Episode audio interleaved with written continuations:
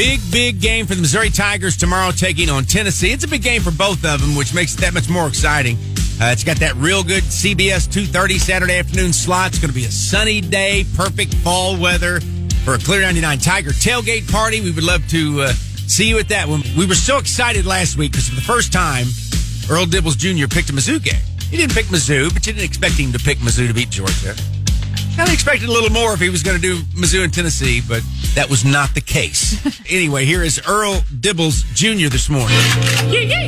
It's time for Dip 'em and Pick 'em with Earl Dibbles Jr. on After Midnight. After Midnight. Well, it's week 11 of college football, and for many of these teams, you know, this is one of only three games left this year. So time to finish strong, y'all. Up first, it's the Penn State's taking on the Michigans. Them Knitting Lions has only lost one game. You believe that? And then Wolverines is mean and undefeated.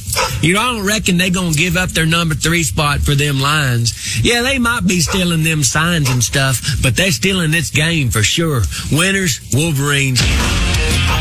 Next up, Ole Misses versus them Georgia Bulldogs. You know them Bulldogs just quietly hanging on there in them top rankings all year long.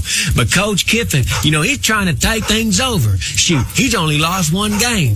But it wouldn't be no smart of me not to bet on Coach Smart. Winners, Bulldogs.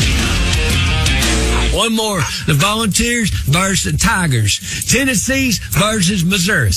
Well, these teams are pretty much the same team. They match up pretty well. I ain't really worried about that. I'm talking about which team is more country. Ain't nothing more country than a volunteer helping fight in the Alamo. Pretty sure Tennessee's is volunteering to whip up on them Tigers. Winners, Tennessee's. Dip 'em and Pick 'em with Earl Dibbles Jr. For more, follow us on Instagram at After Midnight Granger Smith.